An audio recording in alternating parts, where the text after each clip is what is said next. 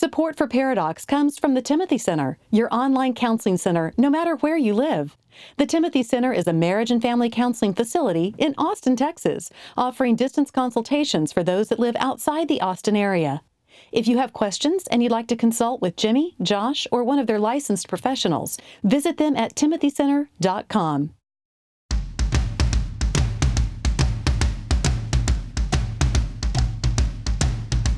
Recording live from Austin, Texas, a conversation about marriage and family that women will love and guys won't want to turn off. Dr. Jimmy Myers and Dr. Josh Myers are a paradox. Guys, welcome to the show. This is Welcome to Paradox, Paradox. and I am Josh. I am Jimmy. And we are extremely excited today to have Barnabas Piper. Barnabas, thank you for being on the show. Oh, it's my pleasure. Thanks so much for asking me to be on. And if we go before we go any further, Barnabas, how many times did you even keep count of how many times you got beat up as a child being named Barnabas? Uh, the only person who's well, that's not true. The the person who most regularly successfully beat me up was my older brother. I only got I only got in a couple other fights, and usually it wasn't because of my Beat name. up by was- his older brother. yeah. So was- is your older brother is, is he like Melchizedek or is he some other kind of I have, biblical I have name? three older brothers, and they are Abraham, Benjamin, and then Karsten, who is the he's the only one. who- yeah, he's yeah he's the he's the he's the pagan apparently. must have been the Book of Thomas or the, the- one of those. Well, it's a the cut. it's a German derivative for the name Christian, so it still kind of falls in the family, literally. of course, your dad would come up Yeah, with something like exactly. that. Very good. Okay. yeah. Uh, so Barnabas is an author. He's a podcaster of the Happy Rant podcast. He's also a blogger, and he works marketing at Lifeway. His latest book is called The Curious Christian, and I'd love we'd love for you to just kind of share the heart behind the book and what kind of message you want to portray to your audience. Yeah, that's a that's a very open ended question, which um, which is always it's tough to kind of pick a starting point. But I think the the reason that I wrote it, the heart behind it, was because I I saw I saw a kind of a lack uh, in in Christians' lives, uh, a lack of vibrance in their faith, a lack of depth in relationship, relationship, uh, a lack of engagement with with culture and understanding of people with different beliefs than they have, and and then and then looking at culture more broadly, you see some of the divisiveness in in the political context and theological context and church traditions. And a thread that I saw running between all of those things is people simply lack deep curiosity. So curiosity in their relationship with God means that they are not they're not excited to see what else there is about God, which is really problematic when we follow a an infinite God, a God for whom there's always more to be revealed. And they weren't curious in their relationships, which which means friendships are shallow or they dry up and they get stale.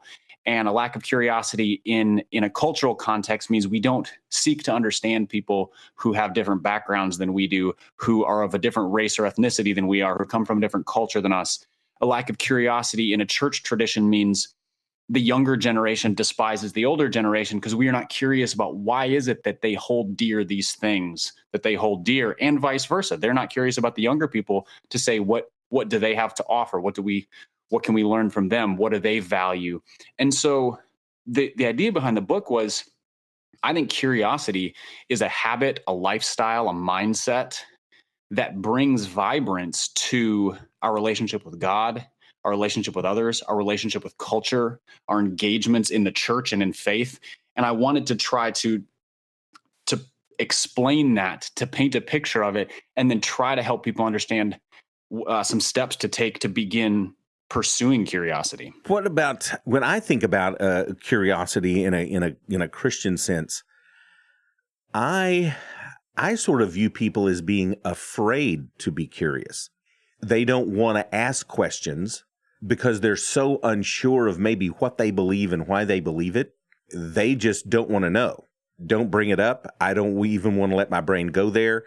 And so they're just I, I, I you know sort of fearful to ask questions. What do you see as maybe the foundation of this lack of curiosity? I think I think fear is a big part of it, and I think just apathy. I think um, I think uh, for Christians specifically, curiosity has become synonymous with temptation in a lot of ways, or people equate the two. So they they are afraid that if they ask too many questions, they might stumble into something that that is problematic, whether it's sin or doubt. I think curiosity and doubt. There's a strong relationship between those things. Uh, the book that i wrote prior to the curious christian was called help my unbelief and it was about faith and doubt. And the, the two are are related in that they're both about questions and about asking the right kinds of questions and about where to take our questions. Curiosity is isn't intentionally pursuing life with healthy questions. And so yeah i think christians are afraid of they're afraid of asking the wrong questions. They're afraid of of what the answer might be they're afraid of temptation but then i also just think some of it is just apathy where it is much easier to live a, at least on the surface level to live a life where everything has neat borders and is defined in very black and white terms so take the political realm everyone is either right wing or left wing. Yeah, everyone is either Republican or Democrat. And so you you you polarize these things and that's easier to define than it is to think I have something in common with both political parties and I have something at odds with both political parties because that's messy. But curiosity is the thing that says I want to know the truth and so I will I will sort through the sticky things, the messy things, the, the complicated things uh, to try to find what is true. But that takes intentionality and effort. And most people are just too apathetic. So it's much easier to just label stuff good or bad, to say that something is in or out, and uh, and to just keep it at this very sort of simplistic binary sort of thinking. We're a marriage and parenting podcast and you know certainly that a lot of this could be human nature but I also think that it's instilled from an early age from parents not necessarily wanting the difficult questions to be asked you know how how do parents play a role in all this and how maybe they can can they help facilitate curiosity within their kids? Yeah i think i think it's a that's a really important question because i think kids kids are the kind of the example of curiosity. They they are per you know persistently and perpetually curious. I have two daughters who are uh, middle school and elementary age respectively and and my they're they're just starting to grow out of that to, to get to the point where it's not quite as cool to just have wide-eyed wonder at the world and and i want them to continue to do that. So i i want to ask questions of them. So you ask how can parents do this? I think i think asking questions of your kids being willing to engage their questions. So if it's questions of faith for example um, do not give pat answers because kids are too smart for that. You know, you need to give them true answers, but don't shut down questions. My older daughter is a uh, she's a skeptic, and not a not a like a fist shaking at God skeptic, but just somebody who always has one more question. But what about this? And it's imperative that I engage that so that she sees that those questions can be taken to Scripture and to God, and the and and and the truth can be found there. My younger daughter is is a different sort of curious. She's more like just experience the world. She's a little bit more free spirited and I need to engage that. So for her it's it's music, it's the outdoors, it's her being in dance and having time with friends and doing creative things and fostering that so that and then and then lastly is trying to help them see how those different those questions, those experiences, those those things that they're that they're participating in are connected to God so God's creative fingerprints in those things, God's openness to our questions, God's love for us, God's you know magnificence in nature or in music. And so that so that they begin to get a sense of the bigness of God and not kind of be shut down by because what happens is as kids get older questions stop being cool. It stops being okay to to to be free spirited you kind of have to you have to kind of fit to a mold to fit in. And i want them to see that if god you know if god made you a certain way and gave you a certain set of passions it's, it's okay to participate in those and to continue to think and ask and and wonder and and don't get shut down by what culture tells you you have to be. You know this idea that at the end of the day curiosity is a really healthy thing because it seeks truth. Know that's certainly a lofty goal that all of us christians should have and I guess my question is Is curiosity a, a, lofty enough thing that it should be incorporated in just our spiritual discipline practices? I think so. I think um, I wouldn't call curiosity a spiritual discipline, but I would say it's the thing that gives life to our spiritual disciplines. Um, so if if if if a if a Christian is seeking to regularly be in God's word and regularly be in prayer, without curiosity, those things are, I mean, it's like eating three square meals a day. That's not a very enjoyable experience. It's just sort of nutritious.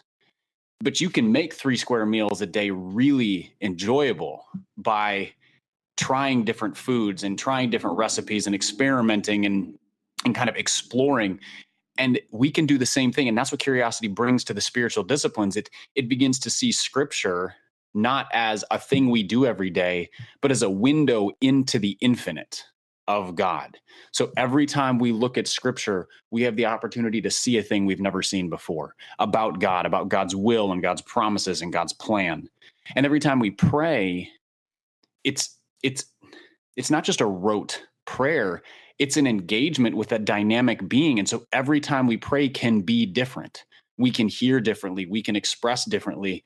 And and so yeah, curiosity is a thing that will open up our spiritual lives, our spiritual disciplines in such a way that they don't get old. Now we'll still battle boredom because we're human, but it, I think it's I think it's essential. I think it's sort of the fuel that drives the spiritual disciplines and spiritual habits. I love you you use you use the word apathy.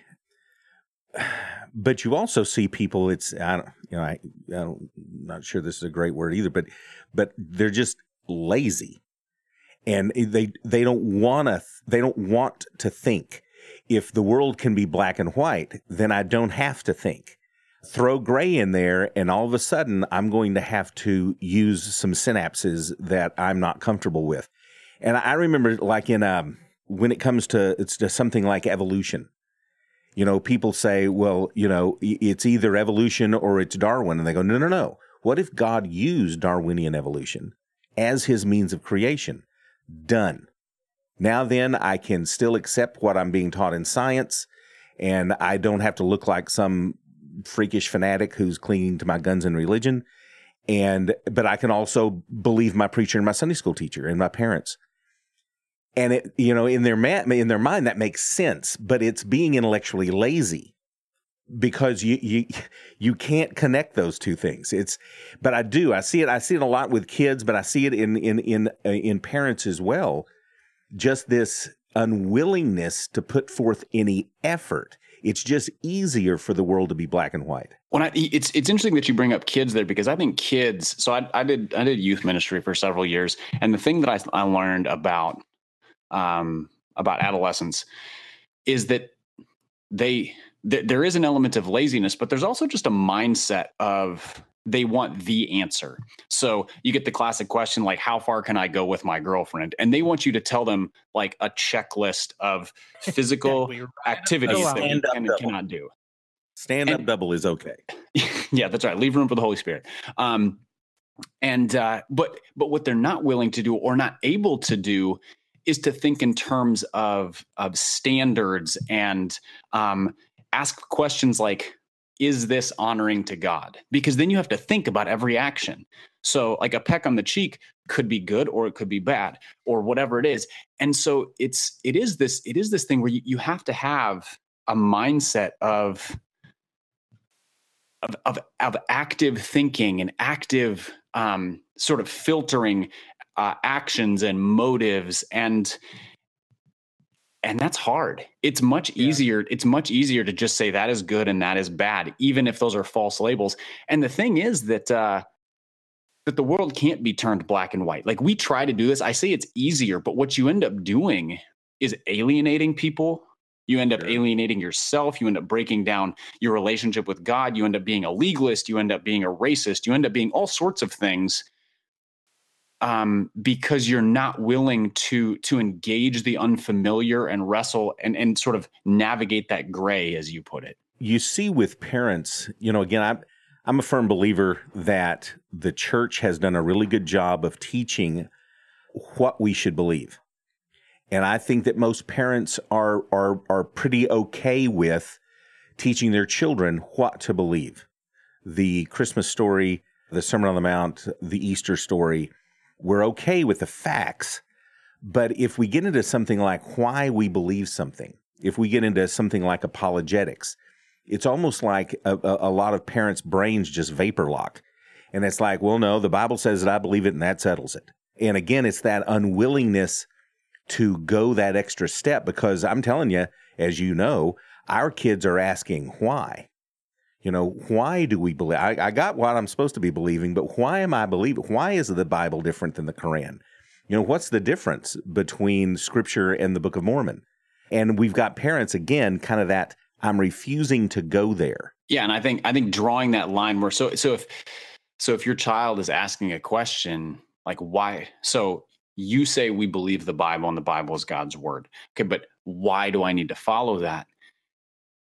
And if you're just saying that's not an okay question to ask, well, what you're doing is you're sending them elsewhere to get that answer. So you're in, instead of instead of shutting down the question, you're simply redirecting it to a source that's probably less trustworthy. Exactly. Yes. And and so that's where that's where and that's why parents have to be curious people to say they have to you have to turn your curiosity inward and say what do I believe and why do I believe it? Why do I believe that scripture is worthy of me following it, worthy of but me spending time in it daily or weekly. That's difficult to do. It is. It's very hard, but it's but it's also like that's life. I mean, that's where I mean yeah. when, and when I say that's life, I mean like that's where Completely that's where it. true life is found. We talk about kind of the apologetics questions or even the how far is too far.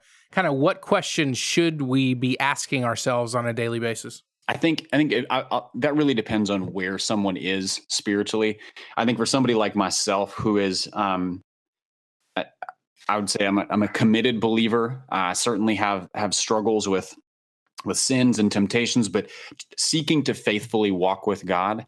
So for me, when I go to Scripture, the questions that I need to be asking are, what can I see of God in this? Because if this is God's word, if I believe that God's word is a revelation of Him, um, then then every time I open the pages, I should be able to see something of God there. And then and then what does that mean for how I live life? Like how does this shape me? Because if I'm seeking to be an image, if I'm an image bearer of God, because that's what we've all been called to be and, and tasked with being, then what I see of God should be reflected through me in some way. So how am I doing that? Um, and that's not always a it's not always a one-to-one thing where like I see that God is this, so I should be that exact thing. But rather, I might see something of God that convicts me of a sin that then affects how I love somebody else because because I'm dealing with something in my own life. So I think that those kinds of questions, what do I see of God? How is that reflected in my life? And how am I reflecting it outwards to other people? That's a, that's an important one. But I think some people are probably at the point where they need to they need to be asking, can I see anything of God in scripture? Not what do I see, but do I just view this book as kind of a religious text? Or do I view it as a revelation? And so it's it's the it's beginning to engage it that way. Growing up in your home with all your siblings, how was curiosity handled in your house when tough questions were asked? Were they encouraged, discouraged? They weren't discouraged. I don't remember being told, you know, shut down at any point um, in terms of in, by either of my parents, you know, being like, "That's we don't ask those questions." You know, none. There was none of that. Um, I know that personally, I struggled and still do to take certain questions to my parents because you know with with my dad being who he is you know as john piper author writer i I kind of know the answers he's likely to give before he gives them. And that's no fault of his own. And it's not like he has taken a stance that pushes me away necessarily. But but I just I know him well enough to know those things. And so I I found other outlets for those questions sometimes. But my parents were never judgmental or harsh about it. And they did foster curiosity by being very open handed in terms of the kinds of books we could read and the kind of conversations we could have. And and the the activities that we engaged in there there was no sort of there was no the no lid on those things. And they also did a really really excellent job of teaching me how to ask those filter questions. So instead of saying should i or should i not do this? they would always ask why do you want to do that? So why do you want to see that movie? Why do you want to listen to that music? So it wasn't a don't listen to it it was a think through what's good about it or what's not good about it. And that that fostered in me those that mindset of asking why, digging to the bottom of things. And that's um that has been profoundly helpful as I've wrestled with belief and doubts and and what do you know who do I follow? What do I believe over the course of you know over the course of my life? And they gave me that and they showed me how to do that Guys, run, do not walk. The Curious Christian. Barnabas, thank you so much for being on with us. It was a blast. Thank you. If you want more information from Barnabas, it is barnabaspiper.com. You can also search him on Twitter, Facebook, and Instagram. Again, it's Barnabas Piper. now, listen, it would, is it okay? Does anyone call you Barney? Uh, people have and earlier you asked how many times I've been beat up for being called Barnabas you, the next question is how many people have been beat up for calling me Barney so um Okay, because Josh was wanting to, and I, I told him probably that wouldn't be a good idea. yeah I mean it's a good thing it's a good thing I don't know where you guys live well, listen, if you are ever in Austin, because you've now become one of my favorite interviews, Mhm. and so I will. i Enchiladas y Mas is on me. Ooh So if well, I'm, you're I'm in here, Austin I'm in Austin a couple times a year I may have to take you up All right, on right, that. Tex Mex. that's it. Enchiladas y Mas on me because you made the wall to the to the Paradox uh, uh, Wall of Fame. So And as a Thank you. podcaster, do you do interviews? Uh, I yeah, I, I have done a fair number. I co-hosted a leadership podcast for a few years through Lifeway that I just recently stepped away from. But I yeah, I did a couple hundred interviews. Just to give you an idea of our wall, all of our guests have been our favorites. see, that's not true. So Jimmy does not discriminate. That is discriminate. not true. I'm speaking up to him individually. And speaking of that, we But didn't have not time to, uniquely. to run past it. Uh, but definitely check out Barnabas' podcast. It's the Happy Rant Podcast. And maybe give us a 15 to 20 second plug. Yeah, the Happy Rant podcast I co-host with Ted Kluck and Ronnie Martin, and our goal is as three Christian guys who love to, you know, be sarcastic and have a sense of humor, sort of turn that on issues of culture in the church, in large part to give Christians the permission to to have a good time, to laugh, but also to be thoughtful. So we'll we'll take on some things that are utterly ridiculous, some things that are more serious. We love to poke fun at each other, at culture, at whoever and it's uh we just try to have a good time and listeners seem to enjoy it the the numbers are good and feedback is great and we have a really good time doing it and that's that's really why we do it because we love it feel free to let Jimmy be one of your targets to make fun of. There's so Oh, many um, things. no i'll i may bring your podcast up and so we'll give you a plug while making fun of you that's how we do things yes, I like that. Barnabas, thank you so much. it's been a pleasure thank you so much for having me on it. I don't want to bring up my book again. I hate, you know, I hate self promotion. Mm. Uh, but he could have been the poster child for the whole deal of, of fearless parenting. The idea of taking on your kids' questions and not being afraid and not running A away. Yes. And because of that, I think he was brilliant. He said prayer is engaging a dynamic being. The idea that curiosity can foster that within our prayer life. So many, I'm speaking for myself, our prayer lives can be just dry.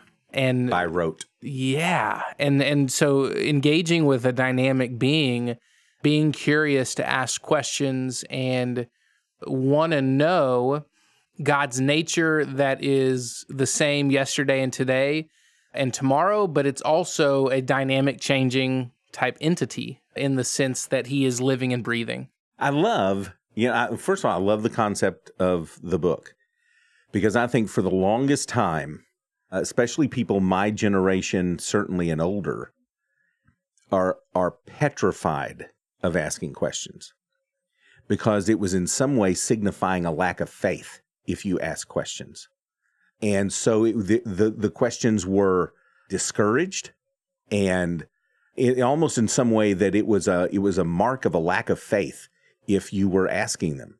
And so I like it that he's challenging believers today that we've got to step up. And you know again semi sort of uh, in keeping with fearless parenting this idea that we just can't keep doing it the way we've always done it.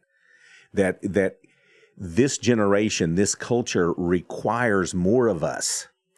And some of us don't like it. Some of us want to just believe what we've always believed and sh- close our door and not engage. But that when you have children and they're engaging in, cul- we don't have that option anymore. I think for for such a time as this, God is just requiring more of us than ever before. If you want any links from today's show with Barnabas, go to paradoxpodcast.com. We'll also have links to his social media and website as well as our social media, so definitely check us out there. We enjoyed it today. Hope you did as well, and we'll talk to you next week. See ya. Paradox is produced by Billy Lee Myers Jr. For more about Billy, go to therapywithbilly.com. For more information about our Paradox evangelist, Julie Lyles Carr, go to julielylescarr.com. And if you want more details about what was discussed on today's show, go to paradoxpodcast.com. Next time on Paradox. We break in to give you a news bulletin. Your child, no matter who your child is, no matter what sex your child is, no matter how much they weigh, no matter how intelligent they are, or talented they are, or how gifted they are, your child will never play Ever, pro ever, ever. sports ever. Ever. Not going to happen. Zero It chance. Simply is not going to happen. Well, there's like a 0.001% chance, Correct. but it's not going to happen.